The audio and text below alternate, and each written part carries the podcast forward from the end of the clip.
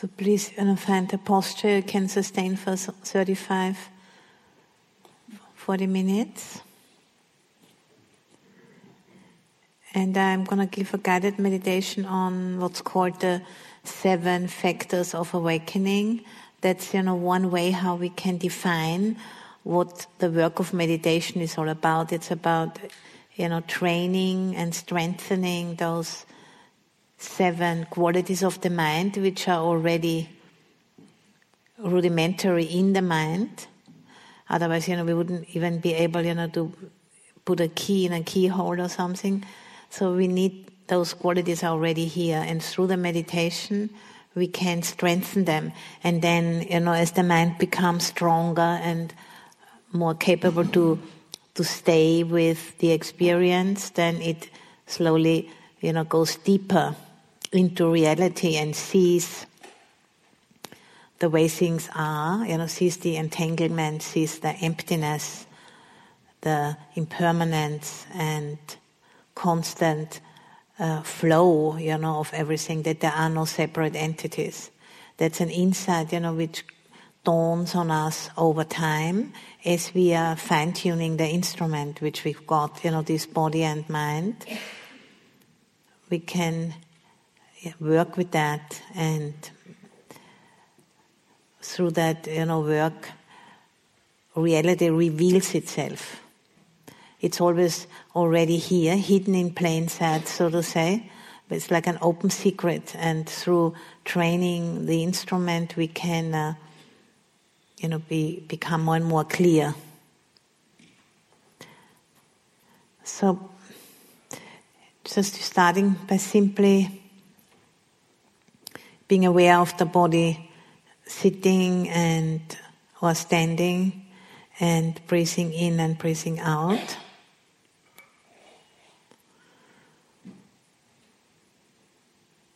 To the whole body.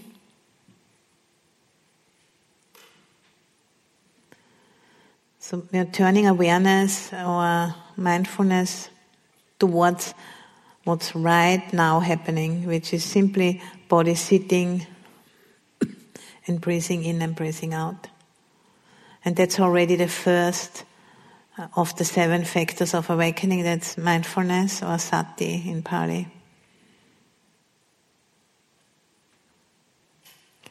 And then in order, you know, to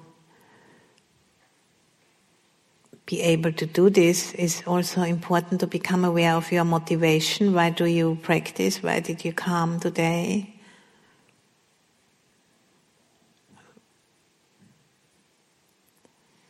There must be a certain amount of interest there.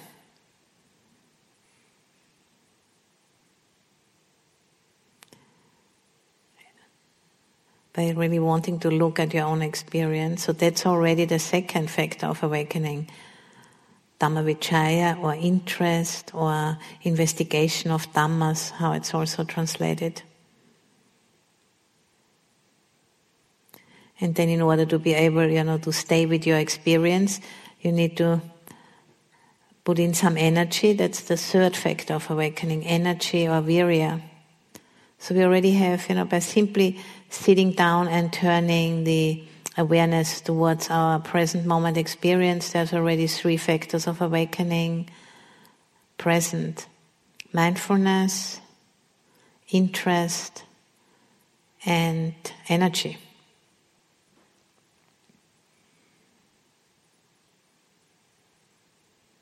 And then as we are staying, you know, through the input of energy, we manage to stay with our experience.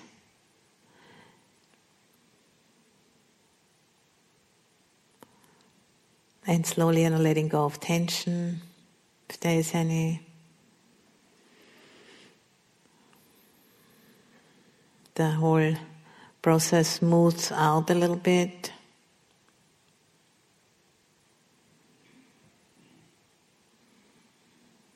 There's maybe like a subtle uh, experience of contentment or joy becoming available. That's the fourth factor of awakening. In the Pali language, it's called piti, translated as, sometimes translated as rapture, but it's maybe a bit of a strong word. So let's call it maybe subtle joy or contentment of just being with present moment experience, not clinging to anything in particular.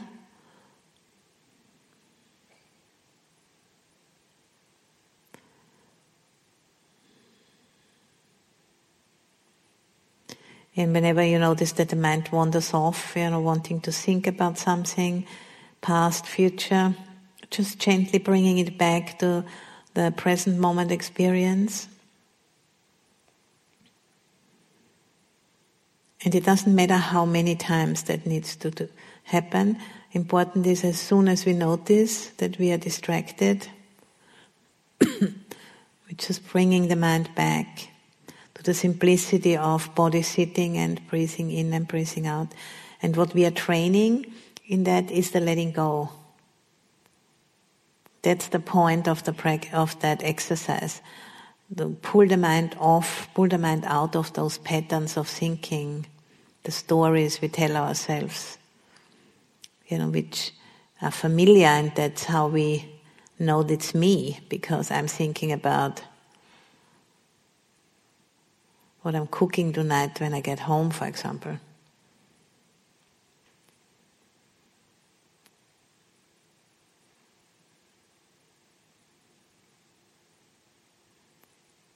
So the subtle joy of just being content with present moment experience. And then the mind starts to calm down. That's the next factor of awakening, passaddhi or calm. And that's a quite a natural sequence. If the mind has a measure of contentment, it calms down. So it's a natural law, it's not something we need to do, that just happens.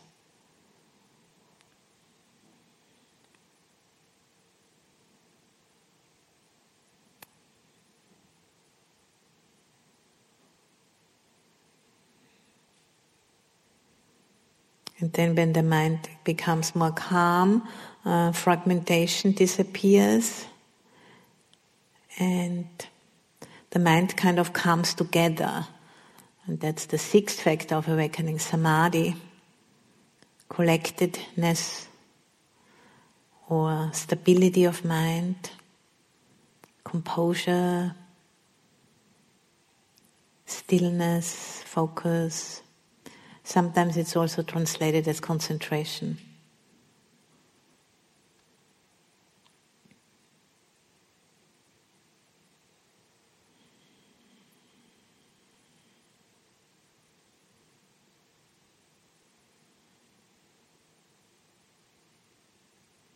So the mind, you know, is connected with the object, which is the body breathing in and breathing out, yet also spacious,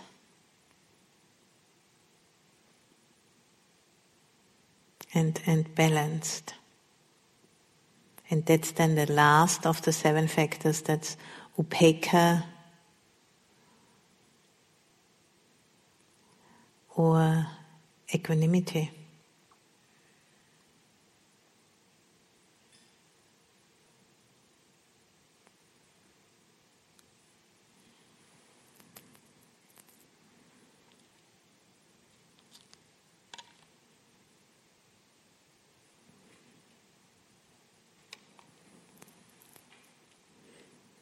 And that's an equanimity which we can, you know, have towards our own inner experience.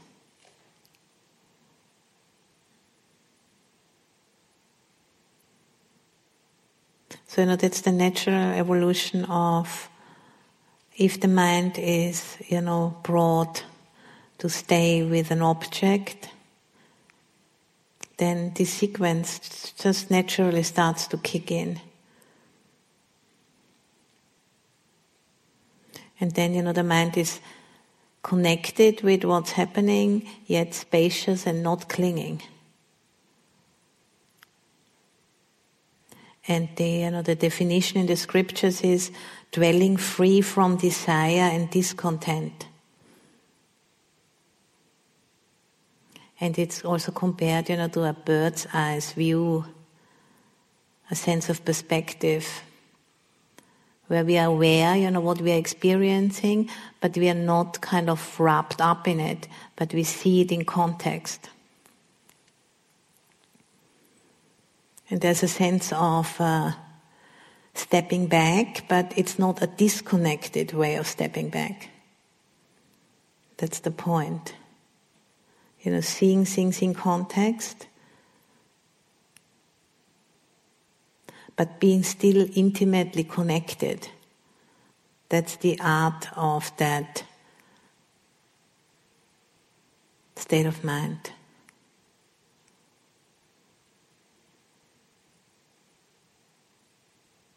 And then the mind might wander off again into some thinking and so on.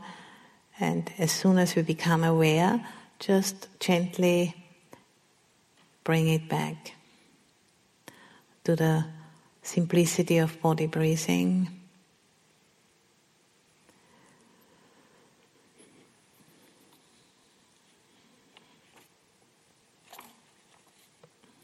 And just allowing that spaciousness and giving room for change to happen.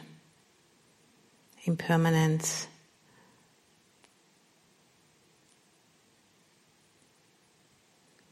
The breathing process is a very perfect way to witness impermanence.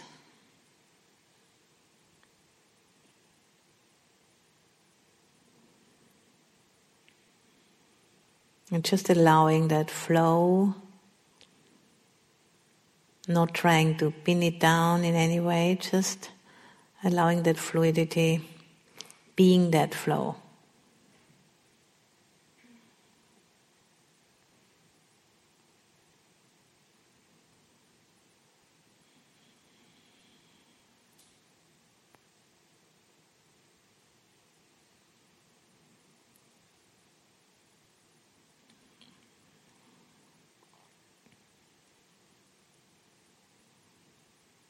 And whatever, you know, arises, nothing, you know, re- not rejecting it and not holding on to it. Just giving that space.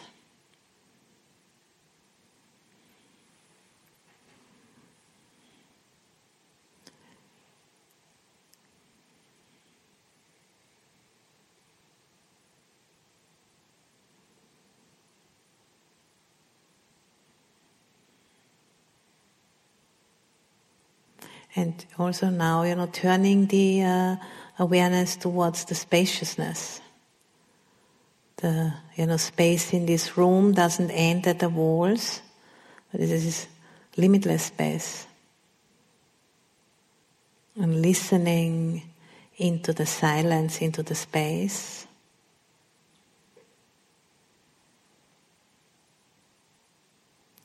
And you know, dropping the body breathing as an object but being now being aware of the space,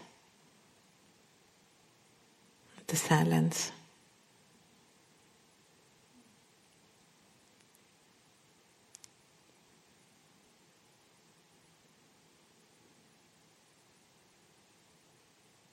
And whenever the mind, you know, co- contracts again around the thought about the past and the future, as soon as you become aware of it, gently coming back to the silence, to the space, by listening into that.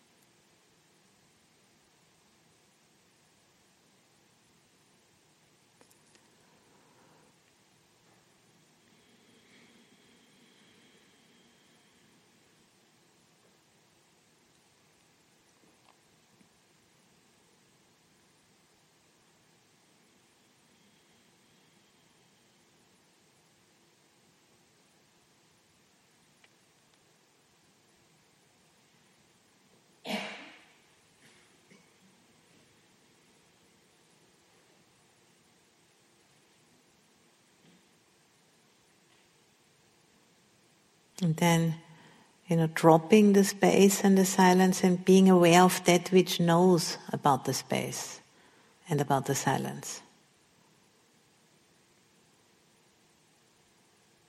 And you don't need, not, don't need to think about what I'm saying, just allowing the mind to respond. And if it's, you know, you never heard this kind of instruction before, the mind gets mind boggled, allow it to just not know what to do.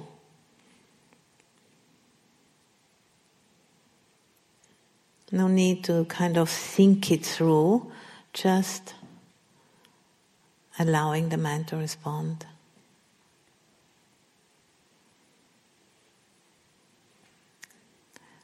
being aware of that which knows the silence, the space.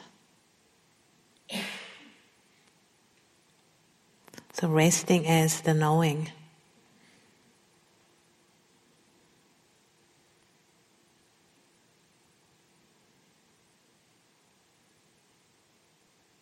The knowing is like a mirror. All objects, you know, which pass it will automatically be just known for what they are.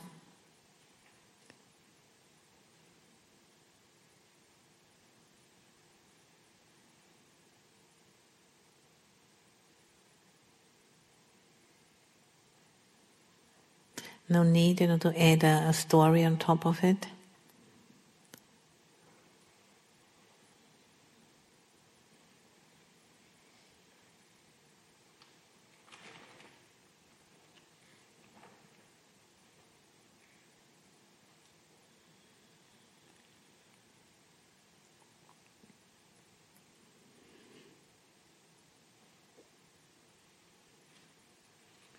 And any you know any perception of ego or anything which is that comes up just dropping that as well.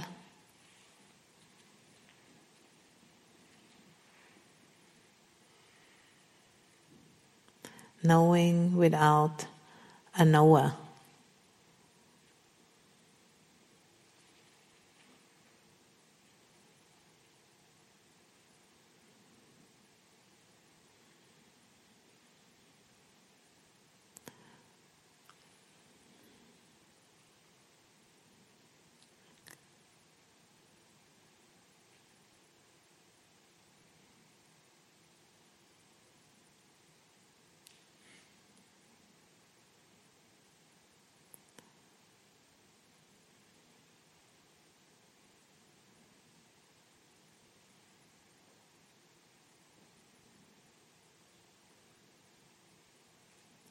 there's no object in particular, it's just knowing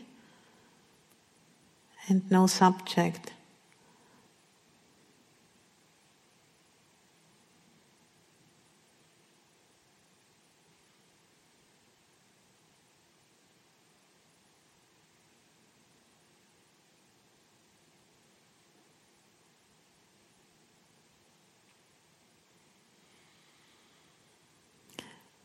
The knowing is also impermanent. It's a, it's a process.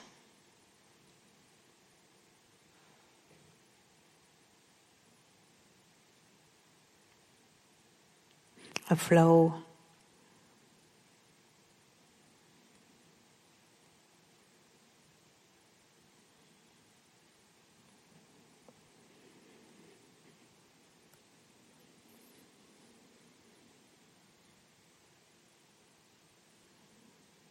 And noticing how peaceful that is. If the mind doesn't cling to anything, it's a temporary liberation of the mind, like a little taste of liberation. It's only temporarily because the mind is peaceful right now and just enjoy that subtle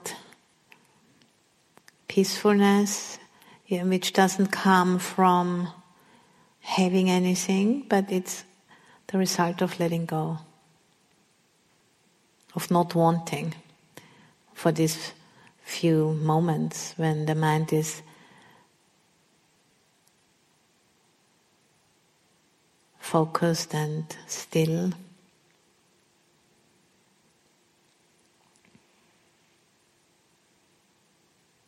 And my first teacher, Ajahn Buddhadasa, called it like a, a little nibbana, a taste of that realized state which would be a, nibbana would be a permanent realization of that peaceful abiding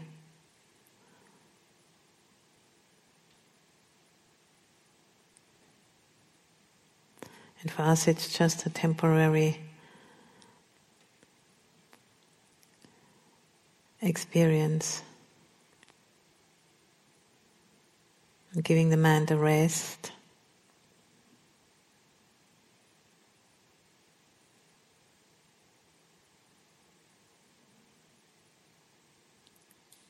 Which doesn't come from getting what we want, but it is the result of not holding on to anything being in the flow.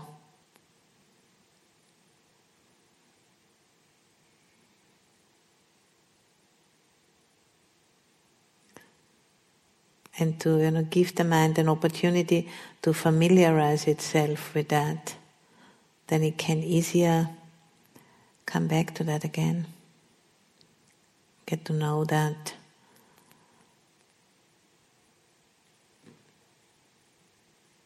In a more and more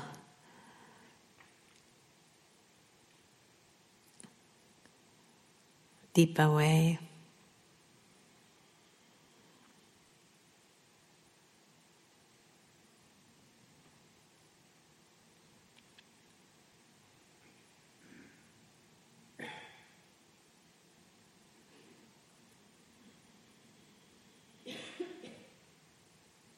So it's not a frozen state, you know, by trying to keep things out, but it's being totally in the flow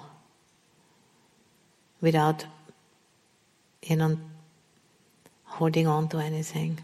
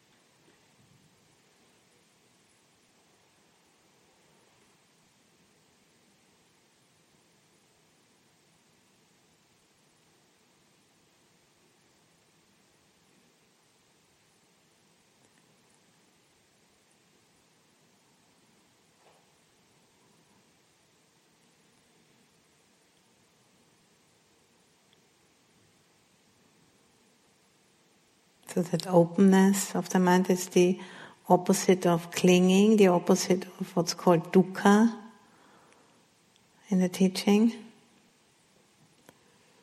So suffering is often translated, which isn't inherent in the phenomena, but it's the result of clinging.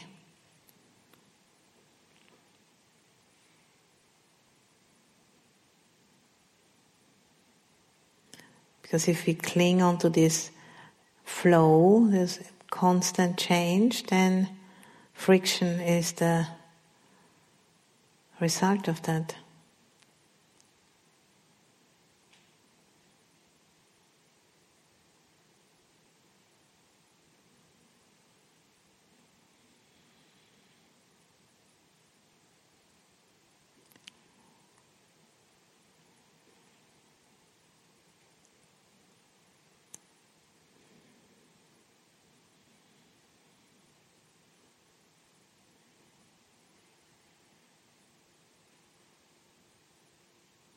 This insight into impermanence is very central, you know, to the Buddha's teaching.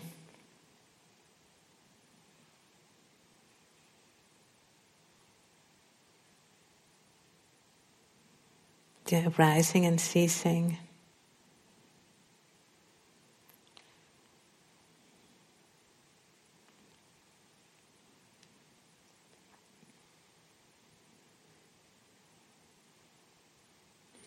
Of thoughts, of feelings, of mind states, of sensations.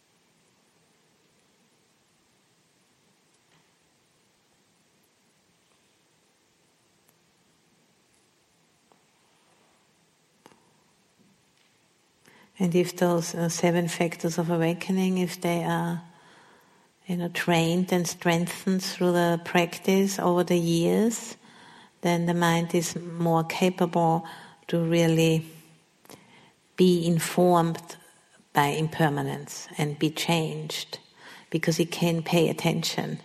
It can stay with experience and isn't constantly dragged off, you know, into all kinds of obsessions and distractions, which our, you know, contemporary culture is so full of.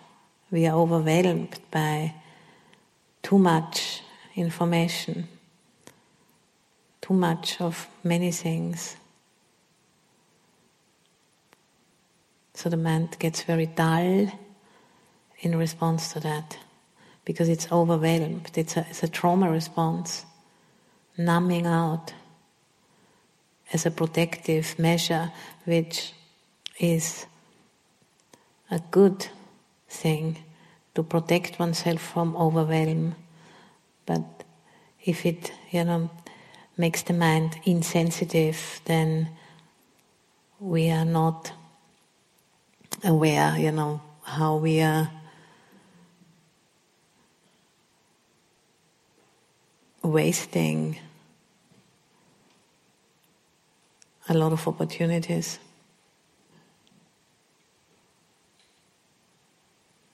And a lot of resources. So we need to learn to prioritize to what to pay attention to and to what not to pay attention to. That's one of the most important things we need to do in this time.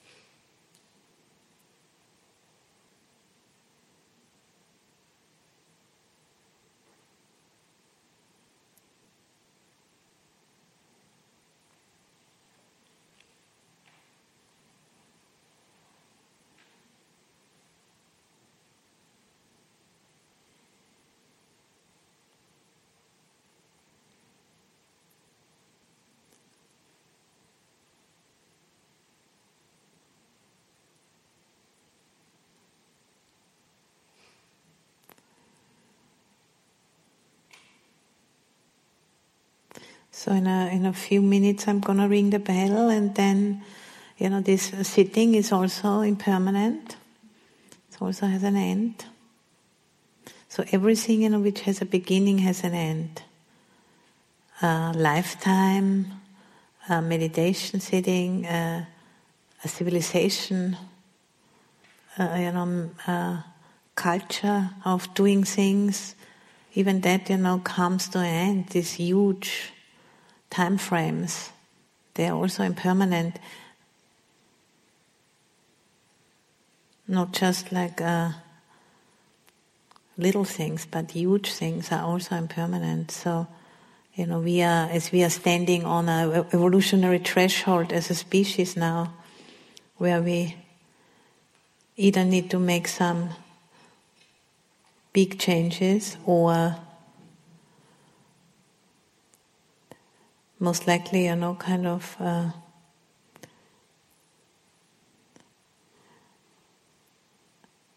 be very, very decimated if we don't do that. If not completely wiped off.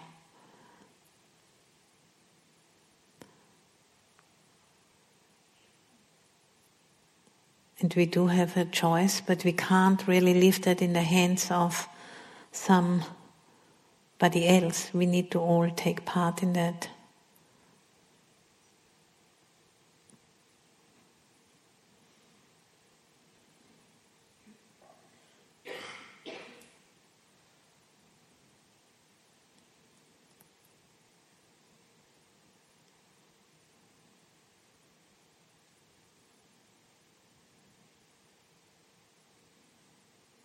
And it's at the same time it's our practice, so it's not like I only want to do this if I'm very sure it's all gonna work out. We can do it anyway because it's it's a practice.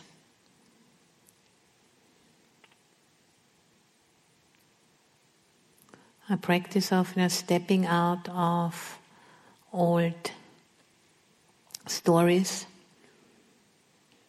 and allowing the new to emerge.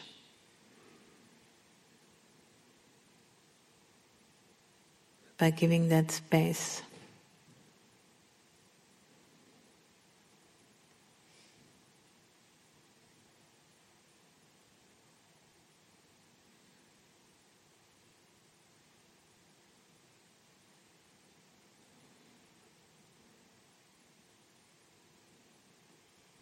And this openness, that's the, the medicine.